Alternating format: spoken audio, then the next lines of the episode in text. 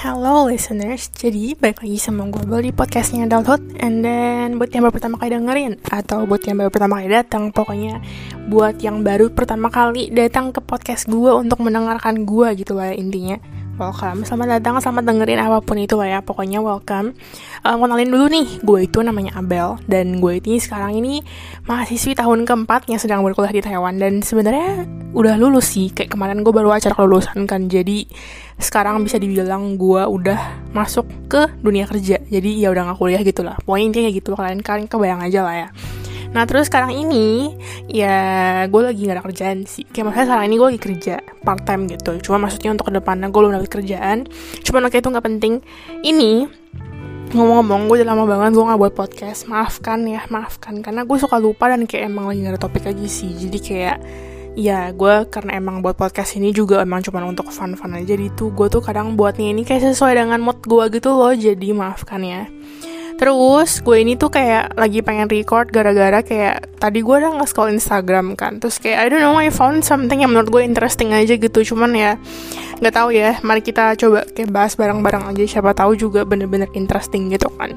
Ini tentang kayak kehidupan gitu sih. Kayak intinya dia kayak bilang um, apa ya questions yang emang bener-bener tuh kayak interesting banget kayak di kehidupan kalau misalkan kayak um, kondisinya tuh berbeda gitu. Jadi ya kalau misalkan kalian tertarik silahkan dengerin. Kalau nggak mau juga nggak apa-apa. Terus kalau misalkan emang kalian demen boleh followin podcast gue kalau nggak mau juga nggak apa-apa. Dan kalau misalkan ternyata di dalam podcast ini dalam episode ini atau dalam podcast gue mana pun maksudnya kayak episode gue mana pun ternyata kalian ada beda pendapat sama gue atau mungkin kalian gak serak dengan cara gue ngomong atau gimana pokoknya ya apa pun deh ya kan? Maksudnya kayak tiap orang juga beda-beda kan ya kalian boleh kayak kasih sugesti atau rekomendasi apa pun itu pokoknya mau kasih saran kayak mau kasih kritikan kayak silahkan. Kalian boleh DM gue di Instagram. Instagram gue itu Graciela Anabel gue udah tulis juga di profile podcast gue kalau misalnya kalian nggak tahu. Terus udah situ aja. And then ya yeah, nothing new sih. Pokoknya sekarang ini gue kan kalau misalnya kalian ada dengerin dari podcast gue yang sebelumnya gue itu terakhir kali itu kok gue udah ngomong kayak gue positif covid kan. Cuman gue udah sembuh udah kayak dari kapan udah kayak dari dua minggu lalu I guess ya mungkin sekitaran segitu lah ya cuman ya sekarang gue juga eh, gitulah pokoknya lagi kayak ya gitu-gitu aja kayak sekali hari kerja itu aja sih terus oke okay, kita mulai aja yuk kita kali ini topiknya um, sumbernya ini dari Instagram. Oke, okay, habis itu dia dari akunnya mh.advocates. Oke, okay. kayak waktu itu gue juga udah pernah bahas dari akun ini. Cuma nanti gue bakal tulis lagi, as usual gue bakal tulis tiap apa nih namanya description tiap episode gue gue sumbernya dari mana gitu jadi kalau misalnya kalian emang pengen lihat sendiri atau baca sendiri silahkan aja oke okay? Jadi dia tuh kayak posannya intinya tentang kayak nine most beautiful questions ever asked gitu ya. Jadi itu kayak intinya kayak sembilan pertanyaan yang menurut MH Advocates ini tuh kayak pertanyaan-pertanyaan paling beautiful, paling keindah gitu yang pernah ditanyakan orang gitu loh ya. Nah ini gue jujur gue juga nggak tahu ini sebenarnya beneran pernah ditanyain atau gimana. Cuman ya maksudnya let's just assume kalau misalkan emang ya pertanyaannya emang pernah ditanyakan. Oke, okay? jadi yang pertama dia itu kayak kayak pokoknya ada orang yang pernah nanya kayak gini deh intinya What would you do if you knew you could not fail? Jadi intinya dalam Indonesia, apa yang akan lo lakukan kalau misalkan lo tahu lo nggak akan um, kayak lo nggak mungkin bisa gagal? Jujur menurut gue ini pertanyaan interesting sih. I think gue bakal ngomong ke semua pertanyaan kalau misalkan semua pertanyaan ini interesting. Tapi kayak untuk for starters ini menurut gue ini pertanyaan yang menurut gue wow sih. Jujur ya ini ini gue lebih ke bahas ke diri gue sendiri berarti ya untuk podcast ini ya. Cuman menurut gue pribadi um, kalau misalkan emang gue gue tahu gue nggak bisa gagal I guess kita sebagai kaum kaum manusia yang normal kayak kita bakal kita pasti bakal selalu mencoba hal baru gak sih? Kayak I mean gini aja contohnya paling gampang. Kita ini ya sebagai manusia gue nggak tahu ya tentang kalian kayak gimana. Cuman I think kayak gue dan teman-teman gue kita tuh sebenarnya banyak banget loh. Kayak maksudnya kita pasti personally kita punya um, kayak we have our own ideas ngerti gak sih? Entah itu kayak business or mungkin you know pas ujian atau mungkin pas mungkin kayak you know group discussion and something like that. Pokoknya kita pasti ada sesuatu hal yang sebaiknya tuh ada pikiran di otak kita. Kita kepikiran cuman kadang tuh kita nggak berani ngomong gara-gara mungkin kayak you know kita takut fail gitu loh. Kayak misalkan contoh paling gampang you know the other day kita ke waktu itu gue sama teman-teman gue habis dari gereja. Habis itu intinya habis dari gereja kita makan. Nah habis makan ini kayak berpencar gitu loh kayak ada yang pergi jalan-jalan ada yang ke mana sih ada yang kayak pergi ke mana. Terus gue dan tiga teman gue lainnya jadi kita total berempat kita tuh kayak nongkrong di kayak coffee shop deket sana gitu. Nah di coffee shop ini kita nongkrong ya basically dari jam 2 almost jam 2 oke okay, dari jam 2 sampai jam 5 ya enggak sampai jam 5.30 I think it's jam 5.30 jam 6 pokoknya basically sampai toko kopi itu tutup gitu loh. Dan we talk kayak we discuss a lot of things gitu di sana. Dan one of them itu actually ya kita tuh kayak kepikiran. Kita berempat ini ini I don't know ya mereka ini main-main doang atau gimana. Cuman basically gue sama teman gue salah satu teman gue kita benar-benar pengen kepikiran kayak kita benar-benar kepikiran untuk membuka coffee shop gitu loh di sini. It's not kayak gimana ya kayak itu tuh bukan kayak coffee shop yang ada di otak kita. Cuman kayak lebih ke apa sih namanya kalau misalkan di Indo mungkin semacam kayak ini ini uh, kalau di Indo apa sih namanya bukan ropang.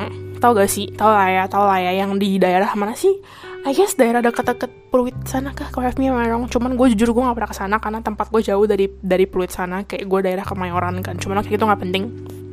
Cuman intinya kayak waktu kita sama di coffee shop ini kita bahas kayak oke okay, we have this idea of opening like a, you know kayak bukan ropang tapi yang jualan pokoknya kayak basically we sell kayak you know instant things. Yang gak instant sih we sell kayak in indomie lah macam kayak warung abnormal indomie kan ada salted egg lah.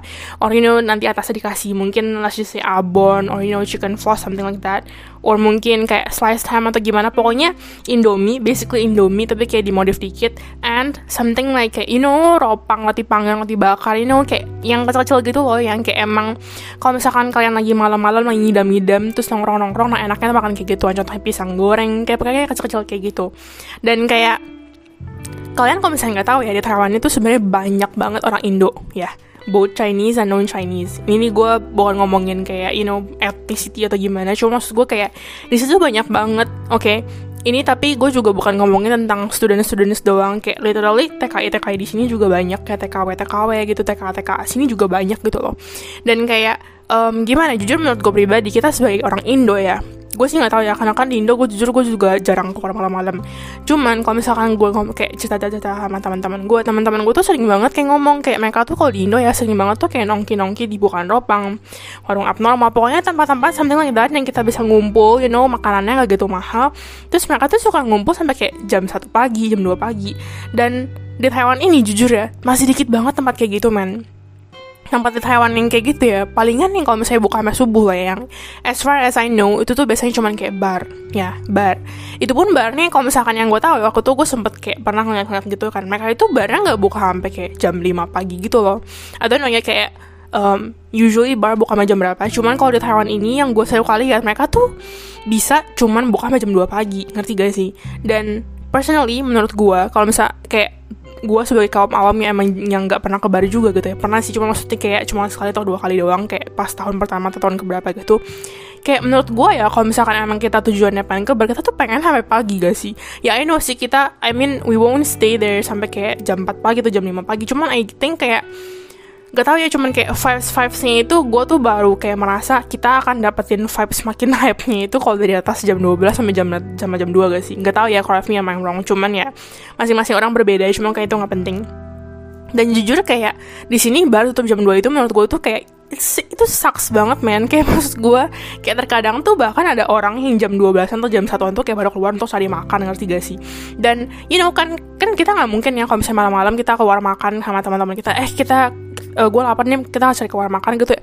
Gak mungkin dong kita pergi ke bar ya guys sih? Sedangkan di sini pilihannya cuma apa? 7-Eleven and then we also have kayak Life Family Mart. Cuman kayak that's it gitu loh.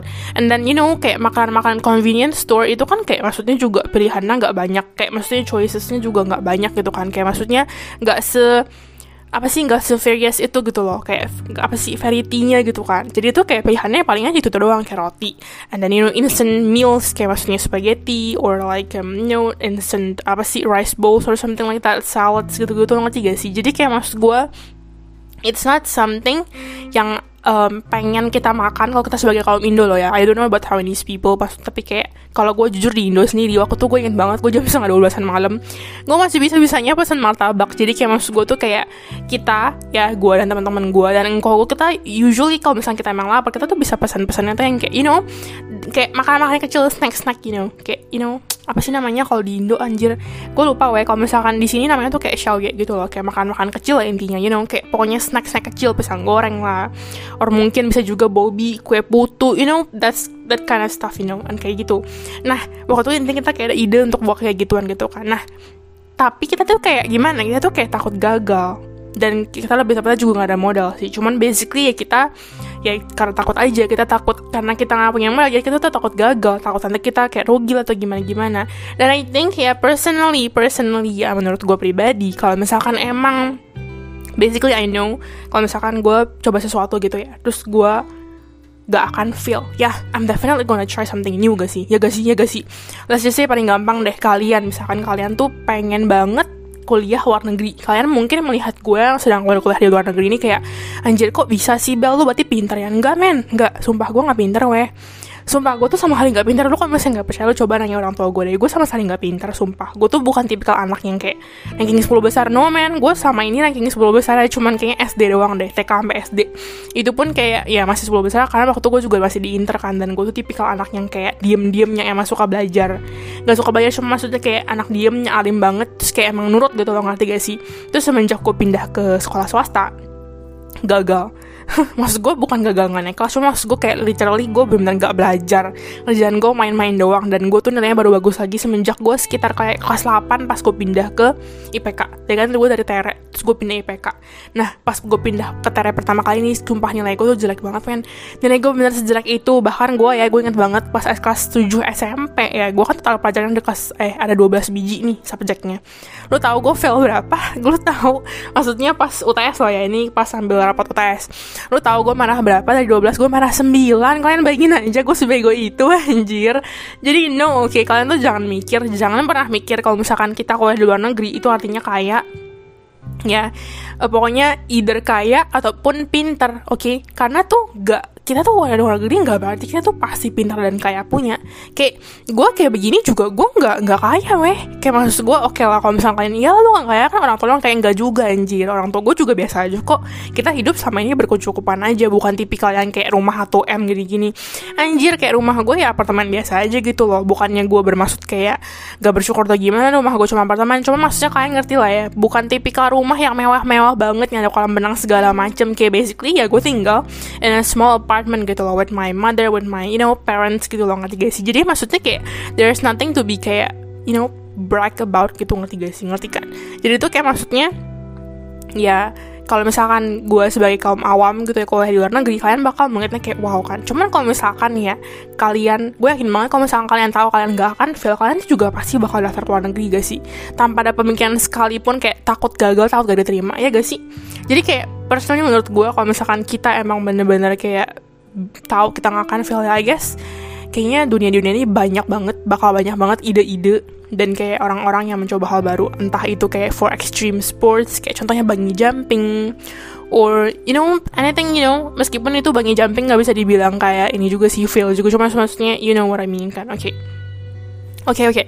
yang kedua yang kedua oke okay pertanyaannya menurut gue ini ini tuh menurut gue pertanyaan lebih ke mental ya. Ke you know mental issues mental health gitulah dan ini pertanyaannya menurut gue ini pertanyaan yang super super simple. Tapi for some person ya for some person kayak contohnya maybe gue atau mungkin you guys this might sound kayak bener-bener satu hal yang bener-bener kalian tuh butuhkan banget. Oke okay. I'm gonna try to say this in a very kayak apa ya soothing way kali ya. Oke okay, pertanyaan keduanya. How are you? Really kayak indonya intinya kayak lu tuh lagi baik-baik aja kan? Kayak maksudnya lu lagi kenapa? Gimana? Kayak maksudnya sebenarnya lu lagi kenapa gitu loh. Gitu. Mungkin this this this actually ya kayak this actually sounds really really kayak simple gitu kan. Apa sih? Cuma nanya kayak eh gimana bro? Apa kabar lu? Mungkin terdengarnya kayak kayak you know kayak you know bahasa basi ngerti gak sih? Cuman ya dari kayak sebuah pertanyaan kalian tuh sebenarnya bisa mengartikan pertanyaan tersebut dengan hal yang berbeda. Kalau misalkan adanya pun juga beda. Contohnya paling gampang. Kita contohin aja kayak gue ngomong sama kalian sebagai teman kalian lo ya. Gue ngomong dalam Indonesia lo ya. Tapi gue ngomong dalam dunia nada nih. Misalkan yang pertama. Misalkan gue ketemu kalian eh anjir weh apa kabar weh? Kayak kalian first impression kalau misalnya gue ngomong kayak gitu gimana? Kayak pasti mungkin seakan-akan kayak mungkin udah lama gak ketemu habis itu kayak bro anjir bro udah lama gak ketemu gitu kan. Kayak maksudnya gimana kabar lu bro? Baik-baik aja kan. Kayak maksudnya oh iya bro ya bagus-bagus aja ya gitu. Ngerti gak sih? Sedangkan nih ya untuk nada yang kedua gimana kabar lu? Baik-baik aja gak? Ngerti gak?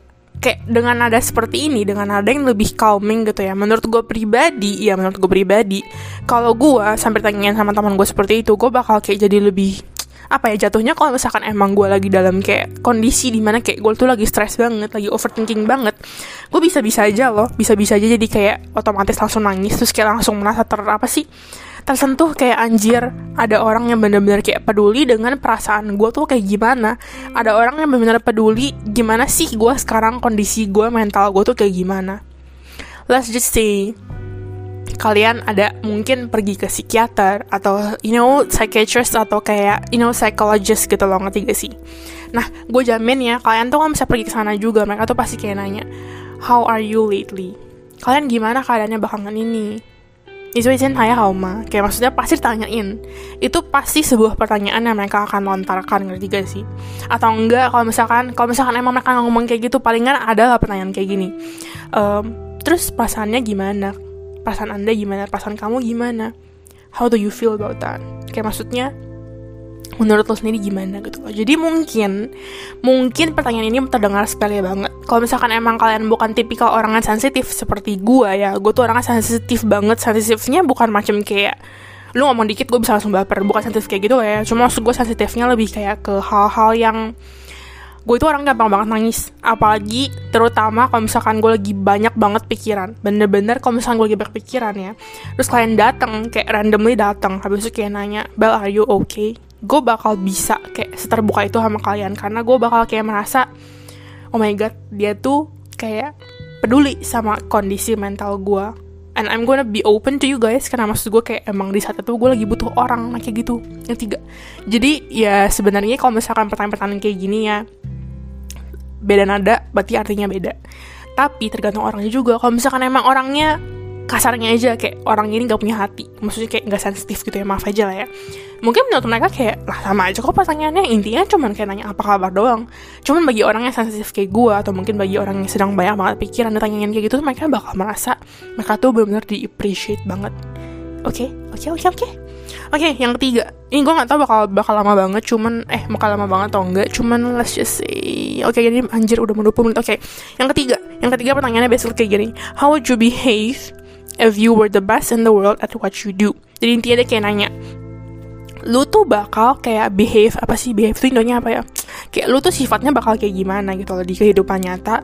Kalau misalkan emang lu itu ternyata yang terbaik dalam bidang apa yang lu lakukan misalkan misalkan contoh paling gampang lu ini sekarang kerjanya sebagai dokter oke okay, let's just say dokter apa ya dokter apa sih let's just say brain surgery gitu kan and then in this world dalam dunia ini you are the best brain surgeon. Oke, okay, let's just say like that. Nah, lu tuh bakal behave gimana dalam kehidupan asli? I don't know ya, cuman kita pasti tahu lah ya, pasti di dunia ini tuh banyak banget orang yang kayak menurut gue pribadi kayak you know gak harus menurut gue pribadi lah. Kayak kita bisa melihat juga dengan mata kepala kita sendiri. Di dunia ini tuh ada dua tipe orang. Misalkan mereka kalau misalkan mereka jago ini kayak secara general ya. Mereka jago dalam satu hal. Mereka tuh entah akan berbaik hati merendah diri banget kayak oke okay, I'm gonna teach you. Gak apa-apa gak apa-apa. Lo kalau misalnya mau nanya silakan nanya ntar gue bantu gini-gini.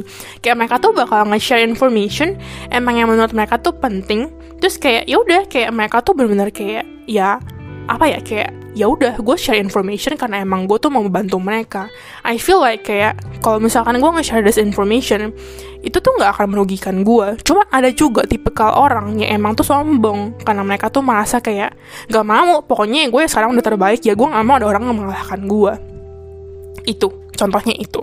Dan contoh paling gampang lah jauh-jauh lah. Nggak belajar kita lihat aja teman kita sendiri. Teman gue sendiri juga ada gue yang kayak gitu. Dia tuh orangnya bersaing banget. Gue juga udah pernah mention dia di podcast gue sebelum-sebelumnya.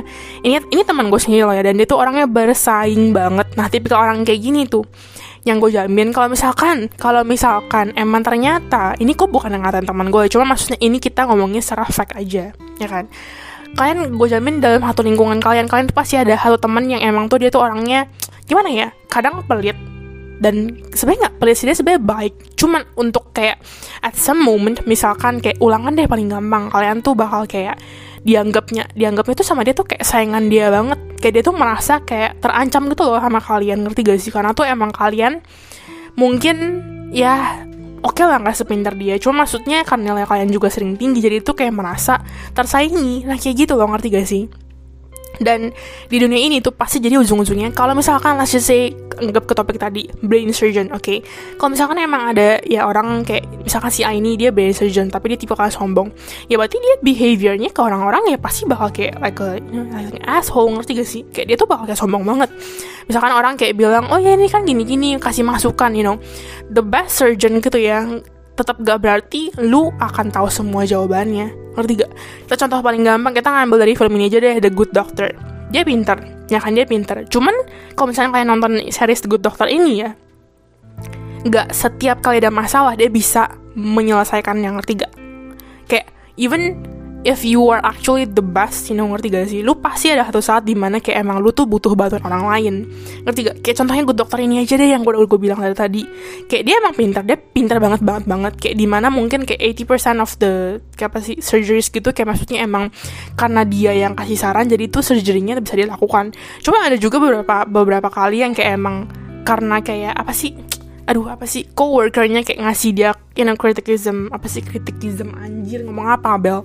Kayak kasih kritik sama kasih saran. Ujung-ujungnya kayak ya oke okay. dia jadi kayak oke okay, bener juga. Nah ngerti gak sih? Kayak gitu.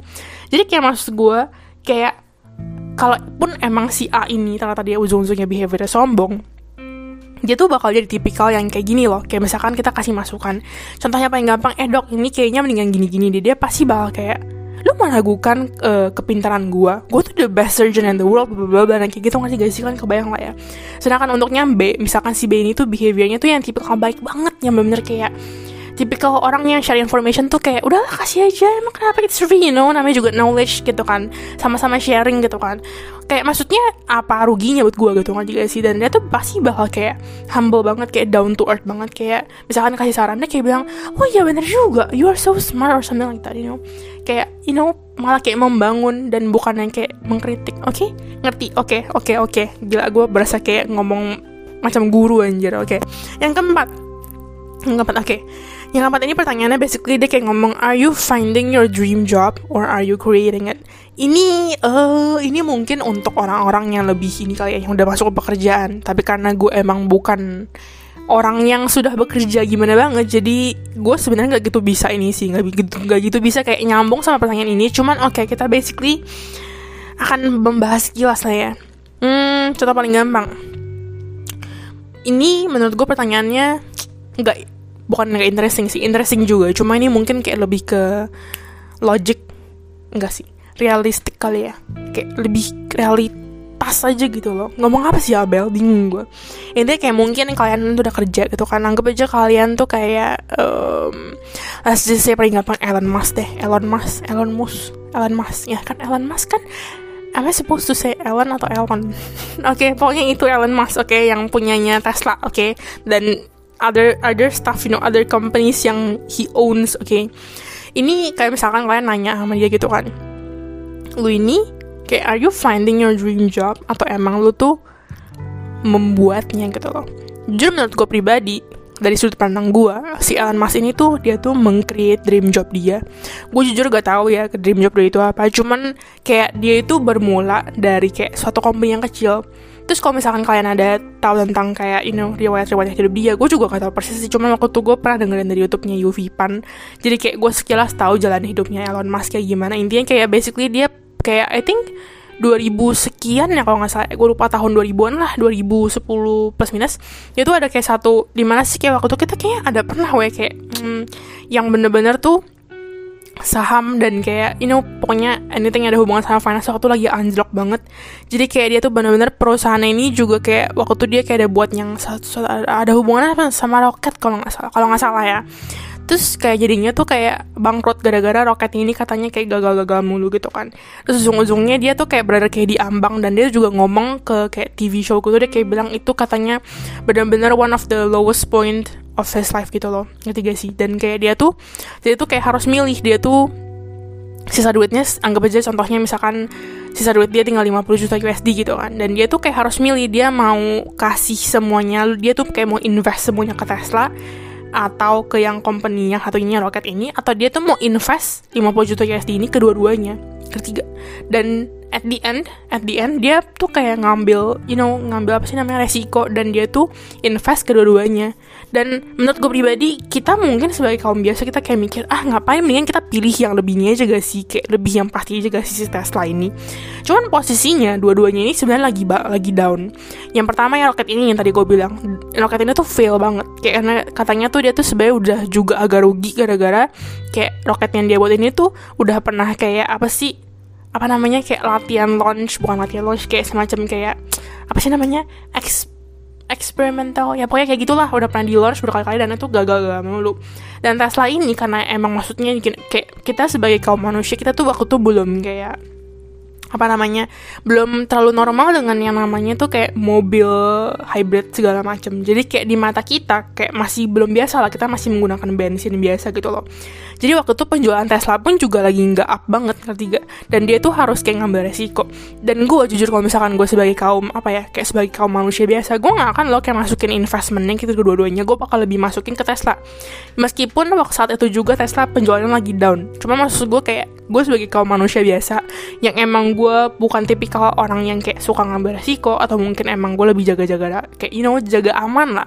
Gue bakal memilih untuk invest uang tersebut ke Tesla. Tapi no oke okay, dia mengambil resiko dan dia ngambil kayak untuk invest kedua-duanya. Dan di mana sekarang company itu dua-duanya berhasil.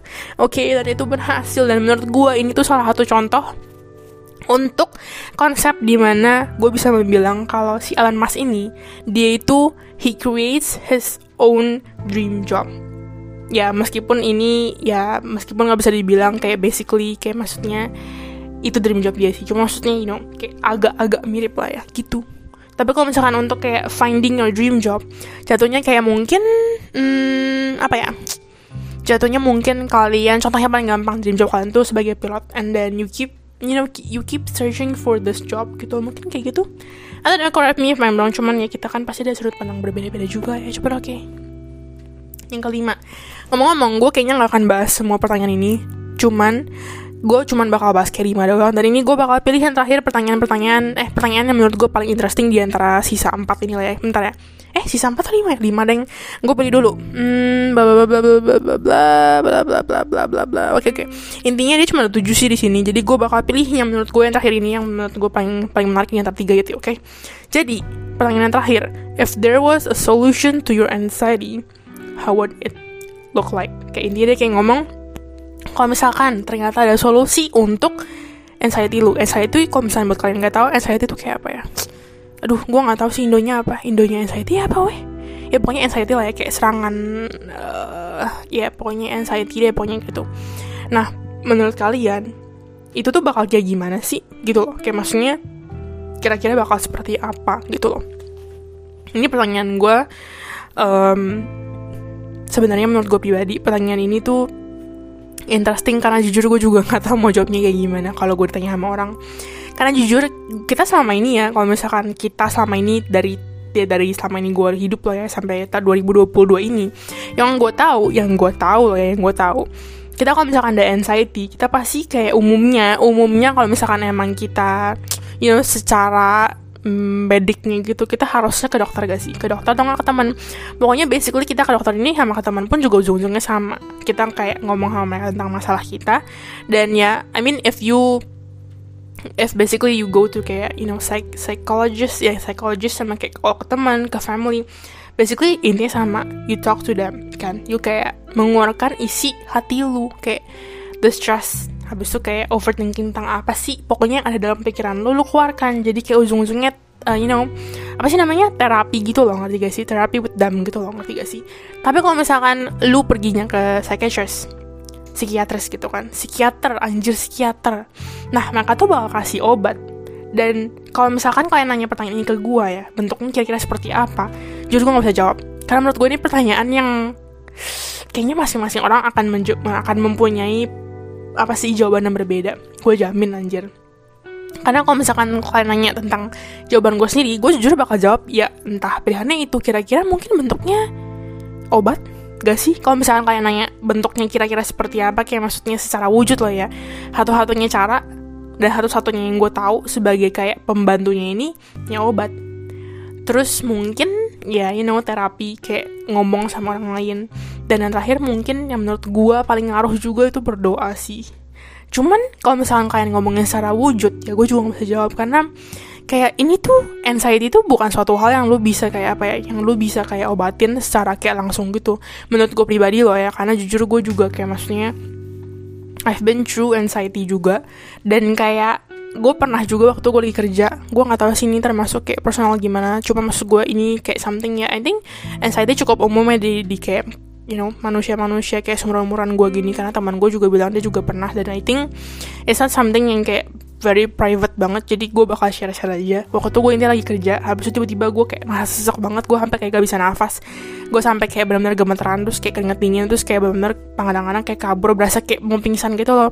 Gue sampai kayak harus istirahat bentar dulu di dalam kayak apa sih kayak mencoba untuk kayak inhale exhale kayak kayak gitu loh. Benar-benar kayak parah banget. Terus gue itu juga berlangsung lumayan lama loh kayaknya almost 10 menit deh. Dan di situ that was kayak the first time gak sih bukan the first time sih I think it was like the like third time atau fourth time gue kayak you know have this anxiety attack. Dan di situ gimana ya kayak the only thing yang gue butuhkan itu cuman kayak someone to calm me down. Kayak even though kalau misalkan lo kasih gue medicine medicine tuh nggak bisa langsung. Dan menurut gue pribadi anxiety ini tuh bukan satu hal yang lo bisa lo sembuhkin sembuhkin lagi. Yang bisa lo yang bisa lo sembuhkan kayak dalam waktu sekejap. Kayak jujur ya menurut gue pribadi misalkan kita ngomongin secara logik kayak kita ngomongin secara realistik aja lah ya. Pilihannya ada tiga tadi apa yang gue sebutin doa obat sama you know, kayak terapi ngomong gitu lah ya. Anggap kita lagi di posisi kalian tuh lagi dapet anxiety attack ya kan? Terus pilihan ada tiga doa obat atau terapi. Kalian bakal pilih mana coba? Karena menurut gue pribadi gue bakal pilih terapi sih karena obat. Obat yang gue tahu ya um, gue waktu tuh pernah diomongin juga sama kayak dokter gue gue waktu tuh intinya gue pernah kayak ke psychiatrist gitu di sini kayak ya you know masalah kayak overthinking gitu.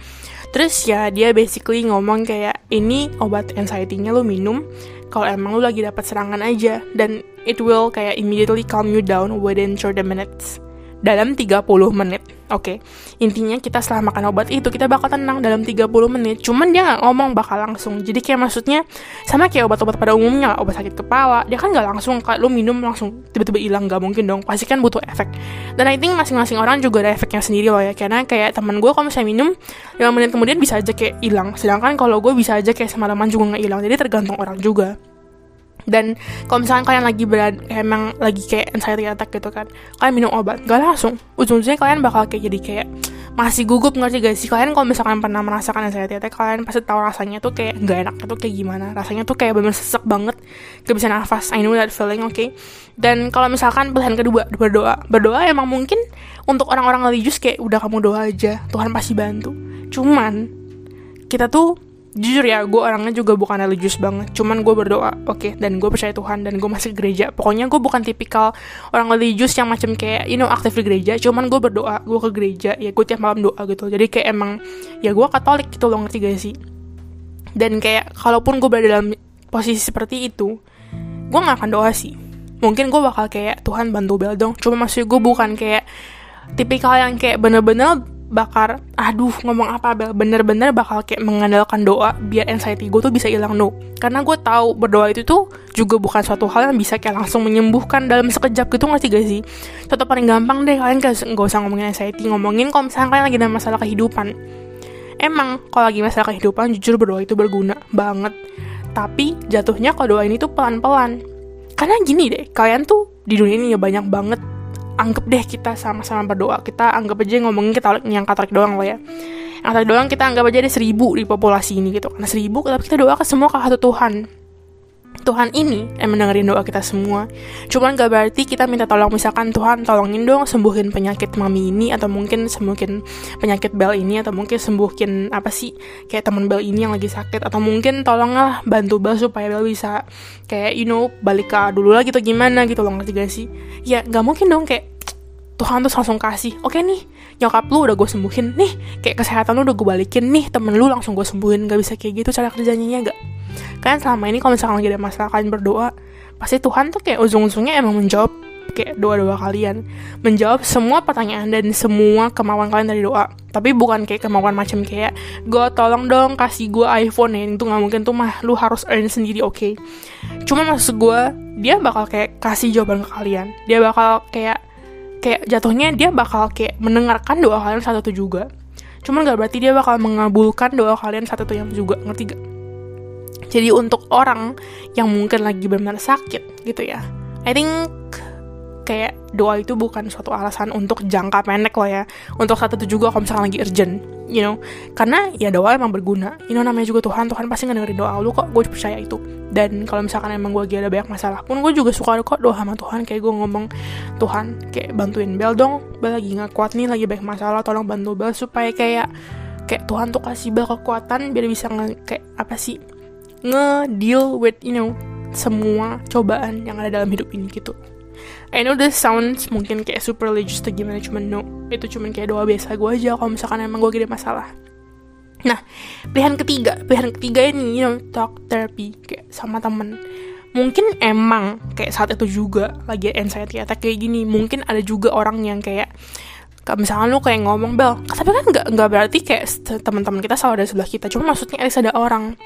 Kayak you know pastilah ada satu orang yang kayak bakal kayak nanya eh kalian tuh kenapa ayo nafas yuk kayak maksudnya inhale exhale kayak maksudnya tenang tenang tenang. Ngerti gak sih? Dan itu menurut gue bakal ngebantu banget. Kayak gue nggak tahu ya kayak maksudnya ini secara medisnya gimana gitu kan. Cuman gue juga pernah nonton satu series gue lupa judulnya apa cuman dari Netflix. Dia waktu juga ada kayak anxiety attack gitu.